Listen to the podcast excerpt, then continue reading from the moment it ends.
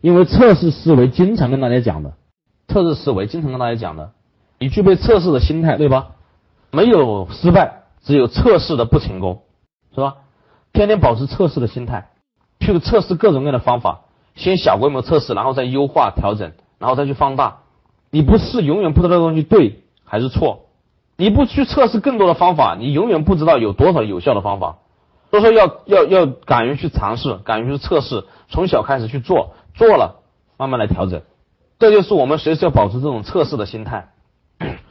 然后我记得呢，就是正月初八的时候，我去跟他们去讲课啊，在那个会场里面讲课的时候，我每个都是跟他们讲个关键词。我说，具备一个非常重要的思维。我说，要想做一个老板，你要想做一个非常成功的老板。你必须具备一个非常重要的思维，你可以其他的思维都没有，但是你必须要有测试的思维。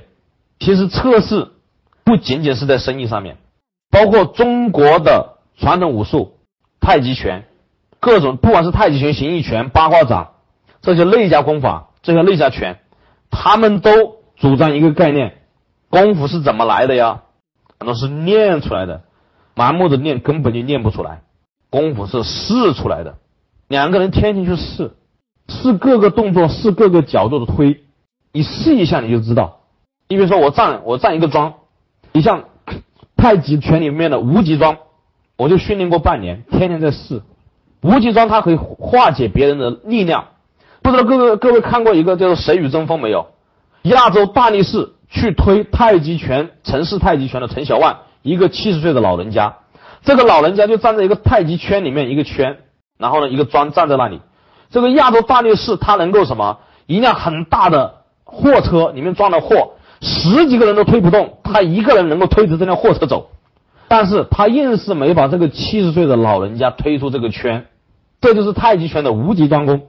我当初我我是因为什么？我这里跟大家讲测试的重要性啊，不是教大家练功夫。我当时是因为我以前练这些自由搏击的时候，然后呢，我自己呢就是开了刀，然后呢脊椎脊椎。这个脊柱里面打了麻药，然后我的脊柱一直痛了很多年，我每天走路睡觉都胀痛，在医院里面根本就治不好。后来我是拜得了这个我的师傅的门下，然后呢，我就跟他学太极，是为了为了调整我的身体。后来他教我的第一个就叫做无极张功，然后我就站着站着，我一个星期我就好了。然后呢，在这个站桩的过程中，他叫我试，然后呢，后来叫我去推，然后。我看到他们什么真正的高手，有的是什么一个人很瘦小的一个人，他能够跟别人去去对抗去推，对方四五个人，他一个人能够推，然后他站着的时候腰上系一根绳子，五六个人都拉他不动。我当时就感觉很好奇，很奇怪。我说能够这么厉害吗？他说这就是什么？这就叫做卸力，把别人的力全部卸到地面。别人的力越强大，你的下坠力就越大，他的力全部给你往下走。因为对方越往前推，他的力就全部往地下去了，呃，你就越站越稳，越站越稳，只是你的脚有点辛苦而已。我当初我就感觉不可能，还有这样的，还有这样的方法呀。他说：“我告诉你，站的这个治病的无极桩功，其实就是整个桩法的一个核心。”然后我后来就试，我就这样站着，按照这桩法站，前面搞个人推，啊，一推我就向后倒了，一推我就向后倒了。然后呢，他要我各个角度、各个关节去调整，先从脚开始调整。哎，然后一推，哎，好像有一点点受力了，这个脚。等你再试再试，我就这样试试试了一个星期，我就找到感觉了。其实就是试出来的。然后他们太极推手呀，很多东西都是试。我看到很多师兄弟都在试。然后后来是什么？后来在营销里面也是一样的。你怎么做呀？试一下就知道了。我先小规模的去试。呃，在去年啊，去年的时候呢，有一个培训公司的副总，然后一跑过来一看到我，他说了一件什么事情呢？李老师，我给你扳一下手腕吧，扳手腕大家知道吧？哎，我说我不扳手腕，我手没力气。你说一般主动要求给我扳手腕的人，应该他的手手臂力量应该是很大是吧？对。结果他给我扳的时候，一秒钟他就倒了，然后呢，他又把手放起来，啊，不行不行，再来，又一秒钟又倒了。好，后来呢？娄一鸣啊，娄一鸣在去年年底啊，就是他把那个钱发给别人，发完之后他又来了。娄一鸣来过一趟啊，娄一鸣来了之后呢，他也跟我提出这个要求，李老师，我给你搬下手腕吧。啊，我们是那个海鲜城里面啊，吃海鲜的时候，一秒钟倒了，第二次一秒钟倒了，感觉奇怪了，是吧？其实也是那个时候跟师傅试出来的。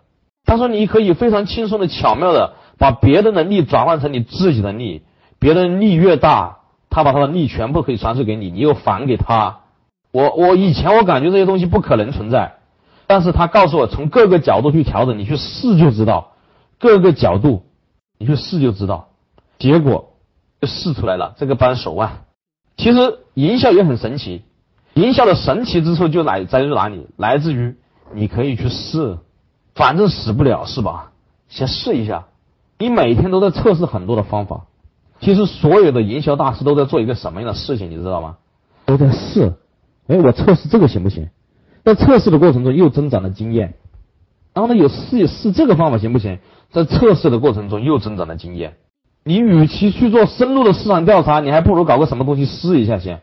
你试着试着，你就能摸到一点门道。所以这就是试，你天天要敢于去尝试，敢于去测试各种各样的方法，你都是试。你不要问老师我这个有没有效，我也不知道有没有效，你就试一下就知道了。你在试的过程中碰到了什么问题，你再来请教，这就更好，对不对？因为发现很多人是个什么情况呢？总想把自己学的什么，好像我要学遍世界所有的东西之后，我再去做事情。太多这样的人了，千万别成为这样的人。当然再说，先试，当然不是盲目的试啊。也是要有计划、有规划的去试一下，在试的过程中遇到了问题，你再来请教，这才有方向性。很多人一开始，老师，万一我跟他谈的时候按照这个方法谈不成怎么办？你谈都没谈，那你你有资格问这个问题吗？是吧？根本就没资格。你说我们教了什么那么多方法？你比如说在 VIP 群一进来就有什么八个空手赚钱的这个套路这个项目，那很多人说，哎呀，老师出现这个情况怎么办？出现那个情况怎么办？那我只我我就只能问一句，我说你你做了没有？你拜访了多少个客户了？我还没开始啊，我就拉进去试着谈了一个。你说你说他这个问等于没问是吧？你自己都没去试，你都不知道具体什么情况。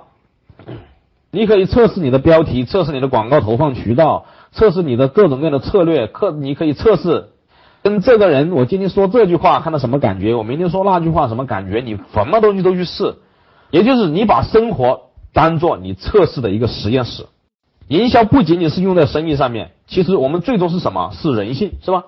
我们说，其实真正把营销能够玩好的，就是能够很懂人的心理的，能够很把控到人的这种本性的人。你如何才能够很好的把控，并不一定你一定是做生意的时候去把控，因为在平时的日常生活中、日常打交道中，你可以测试各种各样的话，你可以测试通过跟别人的沟通去引起别人的欲望，是不是都是可以的？那我比如说，我今天我在网上看了一句很好的这个这个词语，词句特别好。